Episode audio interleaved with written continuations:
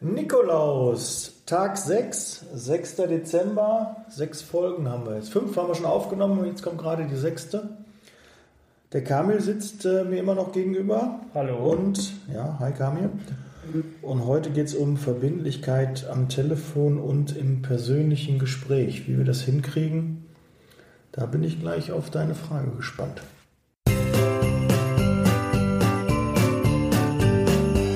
Ja, hallo Daniel. Äh, ich habe die Schwierigkeit im persönlichen Gespräch mit dem Bewerber oder mit dem zukünftigen Mitarbeiter ähm, auch mal mögliche Kunden zu nennen, weil ich auch meist, meistens gar nicht weiß, wo die Reise hingeht. Und ähm, auch vom Stundenumfang her oder vom Stundenlohn. Da schwafel ich meistens so ein bisschen herum und ja, ich weiß noch nicht, ob der 35 Stunden arbeiten wird oder 37 und ich kriege das nicht so auf den Punkt und irgendwie das, glaube ich, das Gefühl, dass ich da den, den Bewerber auch verliere. Mhm. Wie kannst du mir da helfen? Weil ich komme da jetzt aktuell nicht weiter.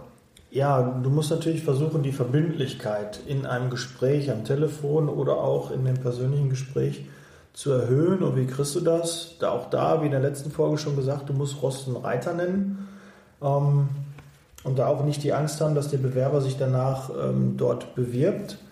Ähm, das musst du einfach hinkriegen, dass du das ja, ihm schmackhaft machst, dass du ihm auch aufzeigst, was er aktuell für einen Stundenlohn hätte und wie auch die Entwicklung wäre. Und auch konkret mit Zahlen, wie das laufen würde und versuch auch eine quasi einen moralischen Vorvertrag mit ihm zu machen.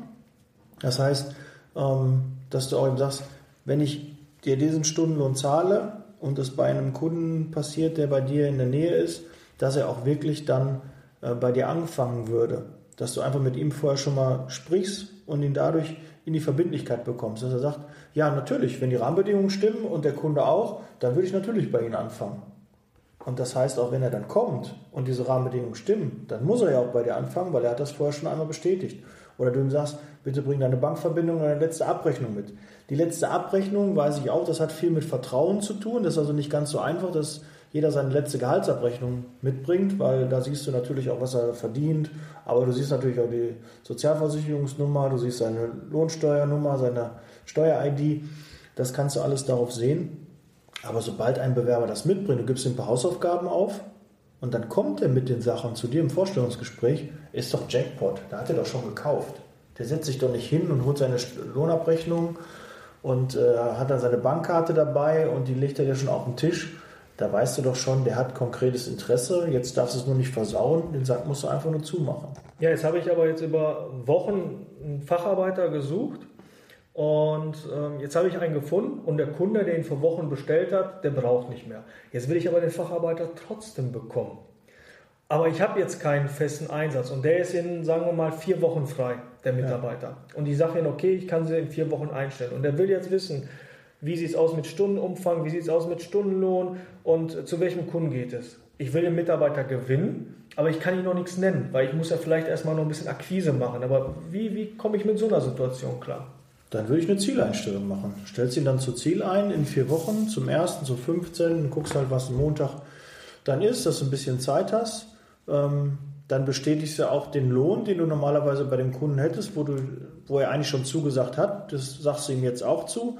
Also wir haben 18 Euro ausgemacht, die bekommen sie auch. Ähm, ich kümmere mich jetzt darum, ich mache jetzt Vertrieb. Ich habe ähm, schon eine Baustelle, die da losgeht, das weiß ich schon, kann man ja dann konkret auch sagen. Da geht es dahin und ob das dann nachher dann nicht klappt oder nicht, ist ja erstmal dahingestellt. Wichtig ist, dass er einen Arbeitsvertrag hat, dass, es du, dass er verbindlich weiß, dann und dann geht mein Arbeitsvertrag los. Und dann geht auch die Arbeit los, dass du regelmäßig auch mit ihm in Kontakt bleibst, dass er bei der Stange bleibt. Weil wenn er noch einen Anruf bekommt und er kann eine Woche eher los äh, bei einer anderen Firma, dann wird er das vielleicht machen. Und wenn du ihn dann konkret jede Woche anrufst und sagst, ja, das mit dem Auftrag, das sieht gut aus, wir warten nur noch auf die Uhrzeit, wann es da wohin geht. Wir haben sogar zwei Optionen. Sie können einmal zu dem Kunden oder zu den Kunden. Wir prüfen jetzt gerade noch, was das Beste für Sie ist. Was würden Sie denn am liebsten machen? Dann kann ich das vielleicht noch versuchen, so zu steuern, dass man einfach mit dem Bewerber und den zukünftigen Mitarbeiter wirklich in Interaktion geht. Das kostet auch Zeit, aber dadurch hast du vielleicht weniger die abspringen. Und du kannst ja eigentlich nur mit Zieleinstellungen auch wachsen, weil wenn du keine Zieleinstellung hast, dann wirst du kein Wachstum hinbekommen, weil du immer nur dann reagierst, hast jetzt einen Auftrag, dann suchst du und dann stellst du ein. Dann kannst du das nie wirklich steuern, dass du sukzessive Mitarbeiter aufbaust. Und das geht halt wirklich nur mit Zieleinstellung. Und ja, Ross und Reiter nennen, Verbindlichkeit schaffen und dann wirst du da auch mehr Erfolg haben. Ja, dann weiß ich jetzt, was ich zu tun habe. Danke. Ja, gerne. Sehr cool. Es ist, äh, macht wirklich Spaß, ähm, der, der Austausch hier. Jetzt haben wir den Nikolaus auch umgekriegt.